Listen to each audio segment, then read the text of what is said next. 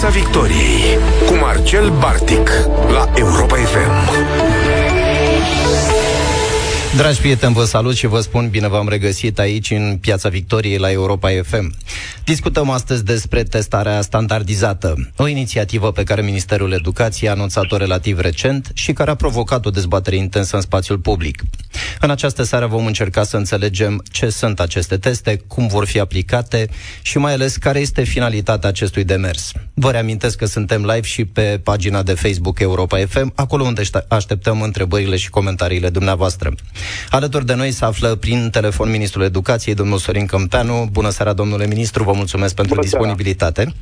Bună seara și eu mulțumesc.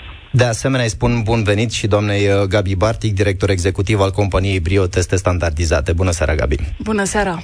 Uh, simt nevoia să le spun pentru început ascultătorilor noștri și domnului ministru că este doar o coincidență de nume. Una fericită de adminteri, uh, de, dacă tot ne-am, uh, ne-am întâlnit aici în studioul uh, Europa FM.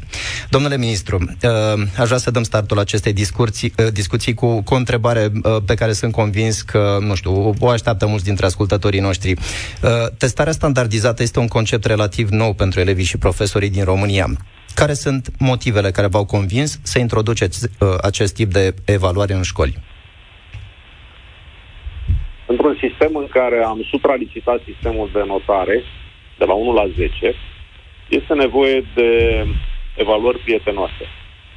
Este nevoie de rapoarte narrative, rapoarte descriptive care sunt furnizate de către aceste evaluări standardizate, prin aceste evaluări standardizate. Acesta ar fi un motiv. Sprijină familiarizarea elevilor, a profesorilor și a părinților cu aceste evaluări de competențe care se finalizează cu rapoarte narrative descriptive. Diferența dintre competențe și conținut este foarte mare. Conținutul este cel obișnuit în școala românească, care n-a ținut seama de faptul că societatea se schimbă, tehnologia avansează. N-a ținut seama de faptul că avem nevoie acum pentru elevi, pentru copii, de competențe. Acele competențe care le pot permite uh, un parcurs uh, corespunzător propriilor aspirații de dezvoltare personală și profesională și personală. Este nevoie ca toți colegii profesori să înțeleagă diferența dintre a evalua conținutul prin note, a evalua cantitatea de informație, un lucru ușor. Eu sunt, spre exemplu, profesor de peste 30 de ani. Mi este foarte ușor să evaluez conținutul prin note de la 1 la 10. Este însă mai complicat dacă vorbim de competențe. Atunci când competența se referă și la conținut, dar se referă deopotrivă la abilități și atitudini, cele care definesc competența, cea care este importantă pentru viitorul fiecărui copil, lucrurile nu mai sunt așa de simple, nu mai sunt așa de ușor de notat de la 1 la 10. Un alt motiv uh, a fost acela că aceste evaluări se constituie într-un sprijin pentru profesor. Contribuie esențial la construcția planului elevului de învățare individualizată, o obligație legală, de care peste 90% din uh, situațiile din România au făcut abstracție. Această, acest plan de învățare individualizată este cu atât mai important cu cât venim, știm bine, după o criză sanitară care a fost o catastrofă educațională în România și în orice stat al acestei lumi. Iată că avem un alt motiv. Este un instrument de diagnostic al pierderilor suferite pe parcursul acestei perioade de criză sanitară. Un motiv esențial. Sunt uh, testări prietenoase. Sunt testări care sunt administrate pentru prima oară prin tehnologii digitale. Și iarăși o spun, ne place sau nu ne place, ne dorim sau nu ne dorim, educația va evolua mult mai mult spre digitalizare pentru că aceste testări pot fi uh, administrate prin utilizarea oricărui laptop, computer, tabletă, chiar și smartphone-uri personale. Un alt avantaj consolidează relevanța evaluărilor. Ne plângem de foarte mulți ani că nota 7 sau 8 sau 9 dintr-o școală are în spate cu totul și cu totul alt nivel într-o școală față de o altă școală și nu vreau să nominalizez. Uh, este un proiect care nu implică costuri financiare din partea Ministerului Educației. Este un proiect în care sunt implicați profesioniști, profesioniști în științele educației. Faptul că avem printre partenerii șeful școlii doctorale de științele educației și psihologie din Universitatea București este onorant uh, pentru ambele părți deopotrivă. Pentru Ministerul Educației și pentru profesioniștii cu care colaborăm. Ministerul Educației va avea, prin uh, PNRR, propria platformă de evaluare standardizată. Dar încă un motiv, pentru că m-ați întrebat de motive, în acest moment, în România, este singura platformă de evaluare standardizată. Dacă cineva aduce contraargumente la aceste lucruri, la care pot adăuga faptul că sunt un alt motiv, sunt un instrument de familiarizare cu testele PISA. Ceea ce este foarte important, ca elevii să nu intre prima oară în contact la vârsta de 15 ani, prin aceste evaluări standardizate, finalizate cu aceste rapoarte narrative sau descriptive care, încă o dată subliniez, nu se transformă în note și cu atât mai puțin nu clasifică, nu ierarhizează nici elevii, nici școlile, nici profesorii. Deci, motivul principal, o modalitate eficientă și prietenoasă. În regulă. Dacă vreți, și dacă îmi permite să fac o comparație, Vă rog. am văzut și eu critici în spațiu public. Este ca și cum locuiești departe de servici și de multă vreme ești obligat să mergi la servici cu bicicleta. Nu pentru că îți place sportul, pentru că nu ai alt mijloc de transport. Fie iarnă, fie vară, mergi cu bicicleta. Dintr-o dată ai la dispoziție o mașină electrică, fiabilă. Și încep să spui că nu e bună pentru că nu-ți place culoarea sau nu-ți place marca. Mie îmi place să cred că totuși suntem serioși și înțelegem că interesul elevului este cel care contează, iar aceste valori standardizate sunt în primul și în primul rând în interesul elevului și îmi place să cred că înțelegem că lucrurile trebuie schimbate. Am văzut după acel raport de literație lansat săptămâna trecută, un raport care a confirmat rezultatele uh, testelor PISA, rezultatelor IMSS, uh, evaluările, rezultatele pentru evaluările naționale. Ne-a confirmat cât de rău suntem în educația românească. Astăzi a fost un alt subiect, un alt lucru cunoscut, făcut uh, public uh, în media, un raport al uh, Comisiei Europene, un raport uh, uh, de monitorizare a educației pentru România, conform căruia avem de departe cel mai mic număr de tineri care aleg să se îndrepte către învățământul superior sau altfel spus avem cel mai mare procent de părăsire a școlii și se referă la cei cu vârsta între 18 și 24 de ani. Deci avem nevoie de schimbare. Cei care spun că nu e nevoie de schimbare, că nu e nevoie de testări standardizate, înseamnă că spun, echivalează afirmația lor cu este foarte bine în educația românească acum. Eu, ca ministru al educației, spun că nu este bine că avem un proiect România Educată care va fi implementat în curând și care are printre obiective testarea standardizată. Da, domnule ministru, cum vor fi utilizate rezultatele acestei sesiuni de testare standardizată? Citam undeva că sunt unii părinți care și-au exprimat îngrijorarea că, uh, nu știu, poate, poate că la un moment dat aceste teste vor deveni, nu știu, subiectul unor evaluări cu miză mare, precum ar fi admiterea la liceu sau uh, care este scopul, finalitatea acestui demers? Cum vor fi folosite rezultatele?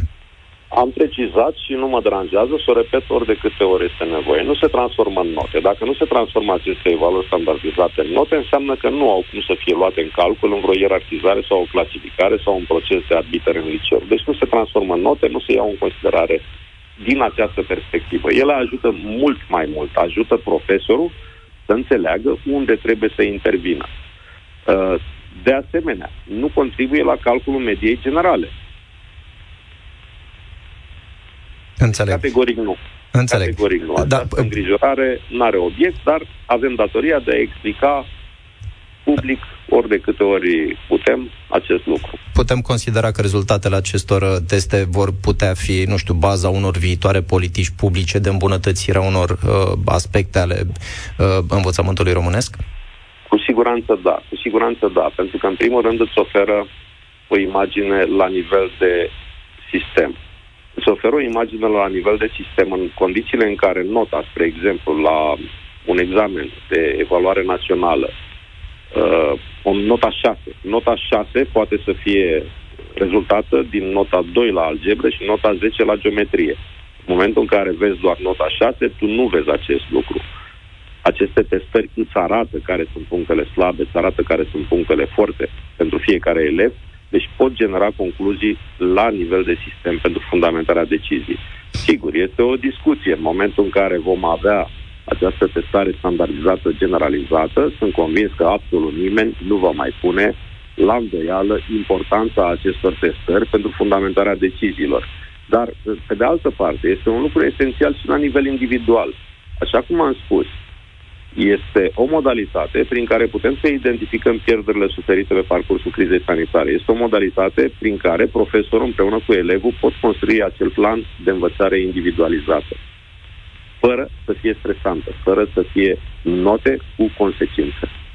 În regulă. Uh, sunt... deci, deci, în concluzie, fac școala mai prietenoasă. Da. Uh, ne așteptăm cu interes să, uh, să vedem derulându-se aceste teste, pentru că, fără îndoială, uh, viitorul învățământului va fi, iată, unul în conexiune cu uh, tot ceea ce știm noi despre digitalizare și uh, cu siguranță va fi o experiență pentru care uh, elevii și profesorii vor, uh, vor avea până la urmă surpriza de a vedea că lucrurile nu arată așa de rău, poate cum și le imaginează în acest moment. Domnule ministru. Vreau să-mi permiteți Vă rog. o precizare. Uh, să nu credeți că supralicităm importanța acestor testări. Testările sunt importante, dar testări fără măsuri care să reglementeze planuri cadru noi, conforme cu așteptările societății, un curriculum nou nu ajută la nimic. Nu vor face decât să ne arate în continuare că nu suntem bine. Aceste testări, vreau să vă spun că prin proiectul România Educată, pachetul legislativ și toate celelalte lucruri, vor genera o schimbare radicală în sistemul de învățământ românesc, mai ales începând cu septembrie 2023. Iar faptul că avem acești parteneri cu care înainte de 2 septembrie 2023 putem să implementăm aceste lucruri, mă face să mulțumesc încă o dată public pentru acest parteneriat profesionist. În regulă. Domnule ministru, vă mulțumim și noi pentru explicațiile pe care ni le-ați oferit aici în Piața Victoriei. Vă mai așteptăm ori de câte ori va mai, uh, va mai fi nevoie. Vă mulțumesc eu pentru oportunitate. O seară frumoasă. Gabi, continuăm discuția uh, referitor la testele standardizate. Uh, iată, am deschis, uh, am dat startul acestei dezbatere așa uh, cu uh, explicații oferite chiar de la vârful Ministerului Educației. Aș vrea, să, aș vrea să revenim puțin. Poate că pentru unii dintre ascultătorii noștri ar fi util să, să înțeleagă mai bine ce sunt aceste test, uh, teste standardizate, cum funcționează, cum sunt aplicate. Bun. Uh, o, să, o să încep prin a spune ce înseamnă standard. Uh, standard este același, este raportarea la aceeași grilă, la aceeași scară a tuturor copiilor care parcurg un anume tip de test. De test. Um, faptul că noi în uh, sistemul românesc de educație nu avem standarde, nu avem, uh, noi nu știm, de exemplu, pentru un copil de clasa a 5 în semestru 2, ce trebuie să știe și ce nu trebuie să știe pentru nota 7. Uh, standardele pe, cu care noi lucrăm sunt standarde statistice, la fel cum uh, sunt uh, standardele din testările PISA. Uh, Ministerul uh, uh, s-a obligat ca în următorii doi ani să elaboreze standarde pentru toate materiile și pentru toate uh, uh, nivelurile de studiu. Uh, bun, deci sunt teste care uh, funcționează prin raportarea la niște standarde statistice. Mai exact, dau un scor, un, un scor cent, tip centilă, un scor de două cifre, foarte rar de trei cifre, 100, uh, care spune uh, față de câți copii din aceeași generație este mai bun copilul, pe o anume competență și față de câți este mai slab. Uh, mai exact, scorul 87 la matematică înseamnă că este mai bun decât 87% dintre copiii de generația lui și mai slab decât 13%, având de parcurs încă X ore până, când, până la dobândirea gradului de competență uh, superior. Uh, acest scor de tip centilă este împărțit în microscoruri pe toate competențele testate. Uh, și o să merg mai departe cu, cu exemplul pe matematica de a șaptea și o să spun că scorul de 87 uh, la matematică de clasa a șaptea probabil că este compus dintr-un scor de 80 și ceva la algebră, de uh, 70 și ceva la geometrie, de uh, X nu știu, la elemente de calcul și așa mai departe pe toate competențele.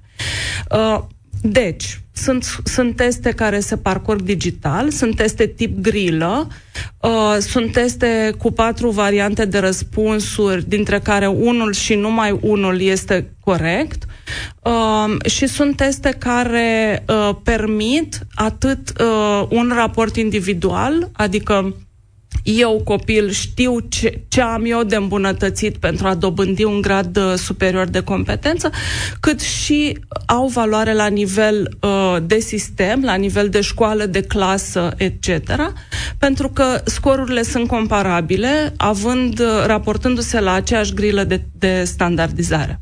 Cu alte cuvinte, uh, dacă înțeleg bine, aceste teste, practic, uh, îl ajută pe profesor să îi explice copilului ce are exact de pregătit, de repetat sau de, uh, de consolidat. Nu? Adică eu, dacă aplic aceste teste la, la istorie, nu va mai trebui să-i spun elevului la vară, știi, nu te-ai descurcat foarte bine anul ăsta, pune mâna pe cartea de istorie. Nu, trebuie să pot să-i spun doar, vezi că ai de recapitulat doar aceste lecții, doar acele exerciții de cronologie, nu toate de avalma, că poate la restul se descurcă bine, nu? Adică, iată, iată, o intervenție aproape chirurgicală în maniera în care îl ajut pe copil să înțeleagă ce are de pregătit. Nu, nu aproape chirurgicală, este o intervenție chirurgicală. Îi spunem copilului exact cât mai are de repetat la fracții, de exemplu, cât mai are de repetat la elemente de geometrie și că la algebră, de pildă, nu are nimic de repetat. Dacă ne admintim când uh, eram noi mici și primeam un șapte și îl întrebam pe profesor ce trebuie să fac, ne punea culegerea de petrică în față și zicea, mai fă și tu la mate. Um, asta poate să fie de râs, așa cum faci tu, sau, sau poate să fie foarte demotivant pentru un copil. Da? Să, să lucrezi în neștire, neștiind ce anume, unde anume e problema, e o problemă, nu? Și atunci cop- îi, îi ușurăm părintelui viața, îi ușurăm copilului viața, îi ușurăm profesorului viața, pentru că nu toate intervențiile remediale pe care trebuie să le facă la clasă sunt similare pentru toți copiii. Și atunci știu, un grup de copii trebuie să lucreze fracții, un grup de copii trebuie să lucreze geometrie, etc., astfel încât nivelul clasei să crească. Uite, o, o noutate pe care a amintit-o și domnul ministru în intervenția de mai de, de vreme a fost acel raport pe care îl primește elevul în urma susținerii unui test uh, standardizat. Și raportul ăsta mi se pare o noutate interesantă, pentru că, acum, na, noi toți, profesori, părinți, elevi, eram obișnuiți că în urma unui test primești o notă, Bartica ai luat 3 la loc, punte pe învățat, cam asta, atât s-a putut. De data asta nu mai primesc o notă, indiferent care o fie, primesc un raport. Ce e raportul ăsta? Cum arată? Ce, ce ne spune raportul ăla? Raportul este un uh, document suficient de stufos cât să, cât să poată să ofere informații suficient de detaliate oricărui uh, stakeholder din uh, sistemul acesta de educație, părinte, copil, uh, profesor. Um, este, eu, eu îl asemuiesc uh, unui buletin complet de analize medicale și asta pentru că chiar așa arată. Întâi avem o grilă generală în care ni se spune la matematică ai scor 87, am testat cu tare competențe, după care scorul este spart pe competențe și ne spune la această competență, la această microcompetență, ești la nivel intermediar, mai ai de lucru 8 ore până când să ajungi la nivelul superior, etc., etc. Um, deci este un raport uh, narrativ, așa cum a spus și domnul ministru, undeva între, nu știu, 12 și 25 de pagini în funcție de clasa copilului, care uh, oferă o radiografie completă a cunoștințelor copilului cunoștințelor și competențelor, că domnul ministru face, face foarte bine această diferență, uh, a cunoștințelor și competențelor copilului. Ministerul a anunțat că Brio oferă gratuit aceste teste și este un detaliu important. Care sunt motivele pentru care faceți pro bono această acțiune? Bun. Um, Brio uh, vorbește de vreo 2 ani și jumătate, 3 ani despre faptul că e nevoie de standarde în uh, sistemul de notare.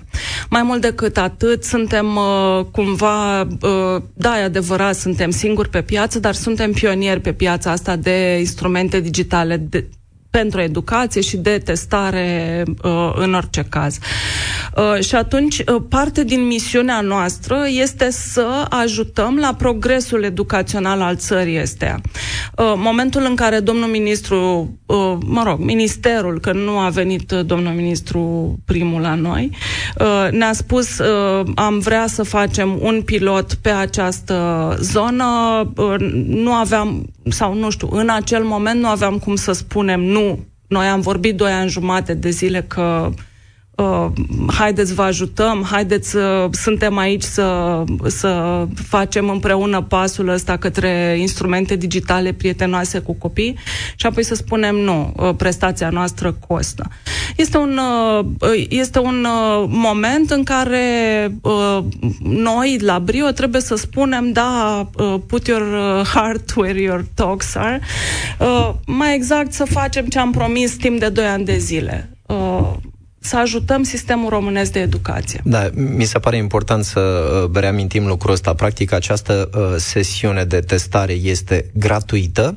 Uh, n-am sesizat nici din discursul domnului ministru că ar, uh, această colaborare ar urma sub forma, nu știu, unui contract de vreun fel din toamnă, ci mai mult decât atât am înțeles că ministerul ia în calcul chiar realizarea unei platforme proprii. Cu alte cuvinte, înțeleg că par, practic din partea Brio uh, în acest moment vine, vine toată expertiza și experiența pe care o aveți în, în zona asta de testare standardizată, nu? Uh, da, nu, nu avem un contract uh, cu Ministerul, suntem în curs de semnare a unui protocol de colaborare care nu implică niciun schimb de facturi sau de cash pe undeva. Um, deci, nu, nu vom avea niciun contract uh, legat de această, de această pilotare cu Ministerul Educației. Da. Uh, acum, sigur, simt nevoia să reiau un pic uh, subiectul ăsta. De ce a fost aleasă compania Brio pentru a pilota această sesiune de testare standardizată? Asta probabil că ar fi trebuit să spună domnul ministru. Eu o să spun că uh, nu știu să existe pe piață un alt instrument similar și când spun nu știu să existe pe piață, probabil că un pic uh, ne alintăm așa. Nu există pe piața din România un sistem de testare standardizată care să-și permită testarea tuturor copiilor din România la un anume nivel uh, care să poată să ofere un diagnostic serios atât la nivel de copil de clasă, de școală, cât și la nivel național. Uh, citeam zilele trecute uh, diferite opinii. Îți spuneam la începutul emisiunii că am văzut așa că subiectul ăsta a trezit un, un interes uh, deosebit din partea părinților și profesorilor și am sesizat la un moment dat că uh, unii susțineau că aceste teste standardizate ar limita în vreun fel creativitatea elevilor, creativ, creativitatea actului didactic. Uh, cum comentezi această părere, această afirmație? Sigur că există uh, valențe ale unui copil, competențe ale unui copil care nu pot fi standardizate. Și creativitatea poate să fie unul dintre, unul dintre aceste atribute ale unui copil. Uh, sigur că mai există și o să o spun eu pentru că comentatorii despre care vorbești din uh, spațiu public nu au atins acest, uh, acest punct, dar o să-l spun eu pentru că uh, testele standardizate nu pot măsura copiii geniali. Mai exact, uh, îi măsurăm, știm că sunt la, în centila 1, adică sunt în cei mai buni 1% din România, dar mai mult decât atât noi nu testăm prin aceste teste. Uh, ce putem să facem însă este să-i semnalăm și să-i spunem Ministerului avem 85 de copii uh, cu scor perfect, cu scor 100%, ceea ce înseamnă că pentru acești copii trebuie făcut un, un parcurs special dedicat copiilor cu, cu valori speciale, cu, cu competențe speciale. Uh, da, creativitatea este o, este o lungă discuție dacă poate fi măsurată prin testare standardizată. Însă, în, în momentul acesta, uh, Uh, noi, în sistemul de educație din România, măsurăm competențe și cunoștințe. Competențele și cunoștințele pot, vă asigur, fi uh, testate prin teste brio, prin teste de tip grilă. Și după aia o să spun și că, de exemplu, o, o referință foarte bună pentru testare standardizată este TOEFL. Este testarea TOEFL. Testarea TOEFL are și zonă de essay. Uh, această zonă de essay este acum scorată uh, de către compania care publică testele TOEFL uh, în 80% dintre teste cu artificial intelligence. Uh, mai exact, există algoritmi care pot măsura inclusiv felul în care un copil scrie, creativitatea lui uh, în elaborarea unui text. Nu discutăm despre asta în acest moment în testele Brio, însă suntem în laborator cu un instrument care să măsoare inclusiv uh, tipul de a elabora, felul de a elabora uh, text scris a unui copil. Deci, undeva repede uh, va fi posibil și asta și nu spun doar în testele brio, în general în testele computer assisted. Da, uh, printre alte, uh, nu știu, uh, luări de poziție pe care le-am mai văzut în ultimele zile, a, a fost și una potrivit care acest gen de teste nu ar mai fi neapărat utilizat în alte sisteme educaționale, în alte țări. Care este realitatea? Realitatea este că majoritatea țărilor către care noi ne uităm la nivel aspirațional uh, Uh, cu rezultate PISA mult mai bune decât noi sau cu rezultate în general la, sistem, la nivel de sistem de educație mai bune decât noi, folosesc testare standardizată. Da, există sisteme de educație care încep să renunțe la o parte dintre testările standardizate. Dar voi spune la ce folosesc testele standardizate și la ce au folosit până în momentul în care au început să renunțe la ele în sisteme respective. În agregare de date sunt singurele teste care pot pot furniza date acționabile pentru un sistem de educație. În acest moment, dacă noi ne apucăm să elaborăm, uh, nu știu, uh, politici educaționale legate de istorie, că acolo ești tu uh, specialist, noi nu știm ce știu copiii, nu știm Uh, care parte din materie li se pare greoaie, pe care toți copiii nu, nu o rețin, ce anume, care părți din materie le sunt, uh, nu le sunt, sau care părți din conținuturi nu le sunt transmise corect, etc. Și atunci, uh, acest tip de testare furnizează date comparabile și corecte în sistemul de educație, date care pot sta la baza unor politici educaționale. În momentul în care aceste date au fost colectate pe, test, pe testare standardizată timp de 20 de ani, de 30 de ani, putem încet, încet să renunțăm la testarea standardizată. De ce? Pentru că în acest timp noi am putut să instruim profesorii în utilizarea de standarde pentru testare formativă. Noi în momentul ăsta nu avem asta. Nu avem standarde și nu avem instruirea profesorilor pentru testare formativă. Și atunci, da, e foarte drăguț să spunem, profesorii pot să uh, testeze formativ copiii uh, și pot să ofere uh, note obiective. Realitatea este însă că nu. Realitatea este că cu aceeași grilă în față, doi profesori diferiți notează diferit aceeași lucrare. Am văzut asta la bacalaureat în Vedem din asta în fiecare an, la bacalaureat, la evaluarea națională. Și atunci, până în momentul în care profesorii români vor fi capabili să utilizeze standarde, standarde corecte, și no, ă, notare corectă și comparabilă în testare formativă va trebui să folosim instrumente standardizate. Care, pe care le folosim, iată, pentru colectarea unor date, nu? Pentru a ne face o idee uh, generală cu privire la felul în care funcționează sistemul. Pentru că, iată, într-adevăr, sunt, sunt unii părinți care și-au exprimat îngrijorarea că acest tip de, standard, uh, de teste standardizate vor, vor duce cumva la un soi de ierarhii, vor adânci inechitățile din sistem, uite, de pildă gândindu-se și pe bună dreptate, sensibilitățile lor sunt cumva legitime dacă ne uităm în ultimii 30 de ani, unde unde na, ă, măsurile care au fost luate n-au avut cea mai mare coerență de pe lume. Și atunci este fire să te întrebi dacă nu cumva ajung unii copii uh, în situația de a-și permite un abonament la testele brio pentru a exersa suplimentar și pe când alții, nu știu, din de, uh, anumite categorii sociale, din mediul rural, poate nu-și vor permite acest lucru. Și aici era, era interesant să ne, să ne spui, e, ca să te pregătești pentru un test de ăsta, e musai să exersezi pe testele brio sau sunt uh, ok, sunt suficiente și mijloacele tradiționale de învățare? Întrebare, pentru că eu, de pildă, să zicem, le-aș putea spune copiilor, fraților, pentru următorul nostru test standardizat, puneți mâna și învățați, re- repetați, recapitulați ce am, uh, ce am predat eu la oră. Să spun două lucruri. Nici un fel de a exersa pentru un test nu este redundant. Toate felurile în care copiii repetă și recapitulează sunt bune. Există uh, tone de literatură de specialitate care documentează learning by testing, da? deci learning, um, învățarea prin testare.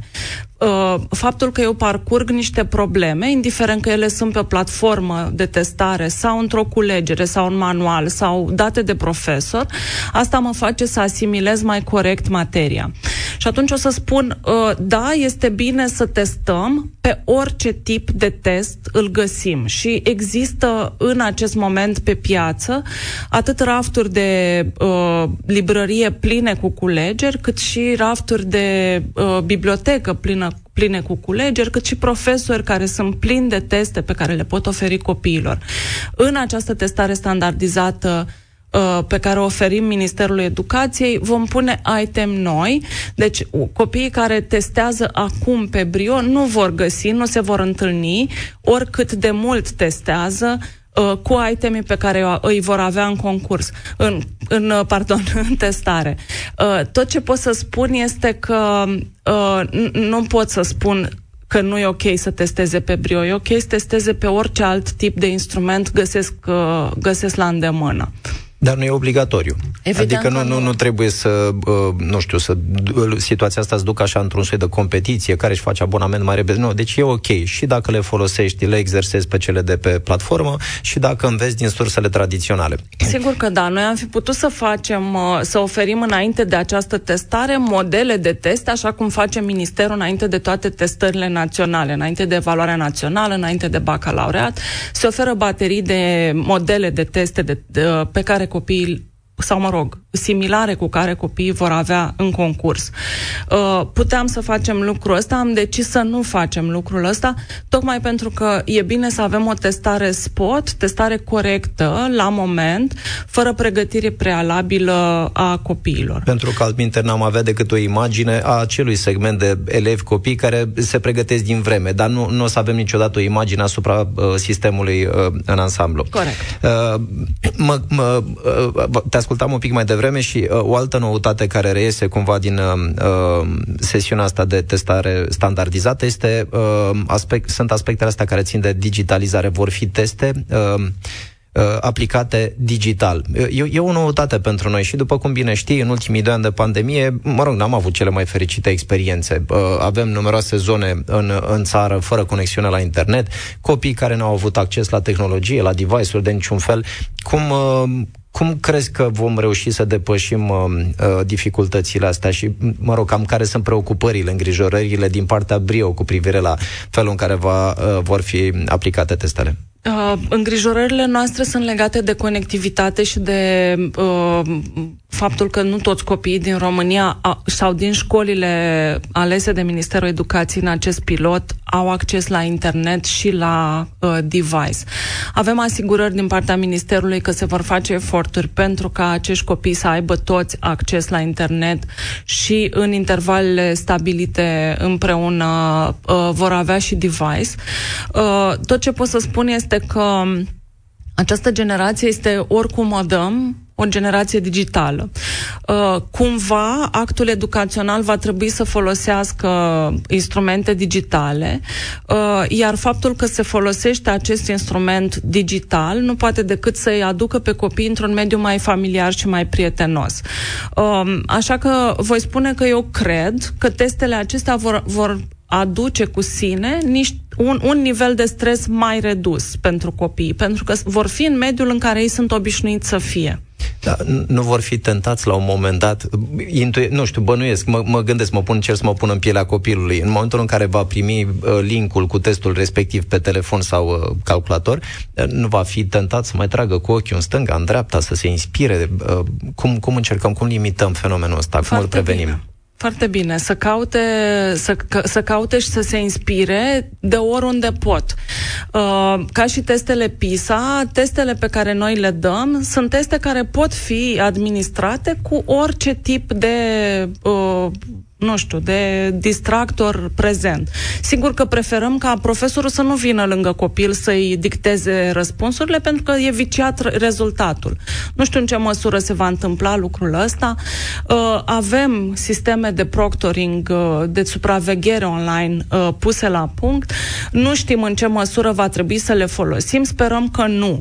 Mizăm pe faptul că copiii și profesorii implicați în acest pilot vor fi cinstiți și vor da măsura uh, cunoștințelor și competențelor lor și atât. Bine, acum stau și mă gândesc și eu că e, în situația asta este, e, ești ca atunci când te duci la medic, știi, și de fapt ascunzi niște probleme pe care le ai sau le camuflezi. Nu, de ce ai face? Da. da. Și mai mult, ascultându-te îmi dau seama că de fapt poate chiar pentru noi profesori ar fi o, o provocare. Ar trebui să ajutăm pe copii să, să vadă un pic altfel evaluarea. Pentru că până acum, de ce să nu o spunem foarte onest, evaluarea a fost și este mai degrabă o sperietoare pentru copii. Sunt foarte mulți care învață doar pentru notă, ceea ce nu e în regulă și nu cred că are legătură cu ce înseamnă educația de adevăratele.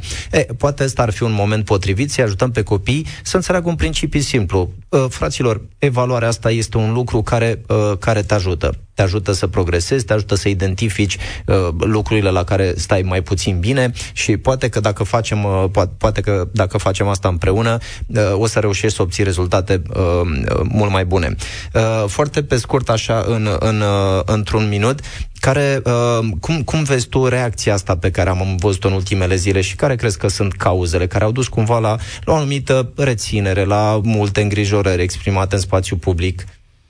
Uh rezistența la schimbare este mare în societatea românească și atunci, în mod evident, trebuie să fie mare și în, în zona de părinți, profesori, copii.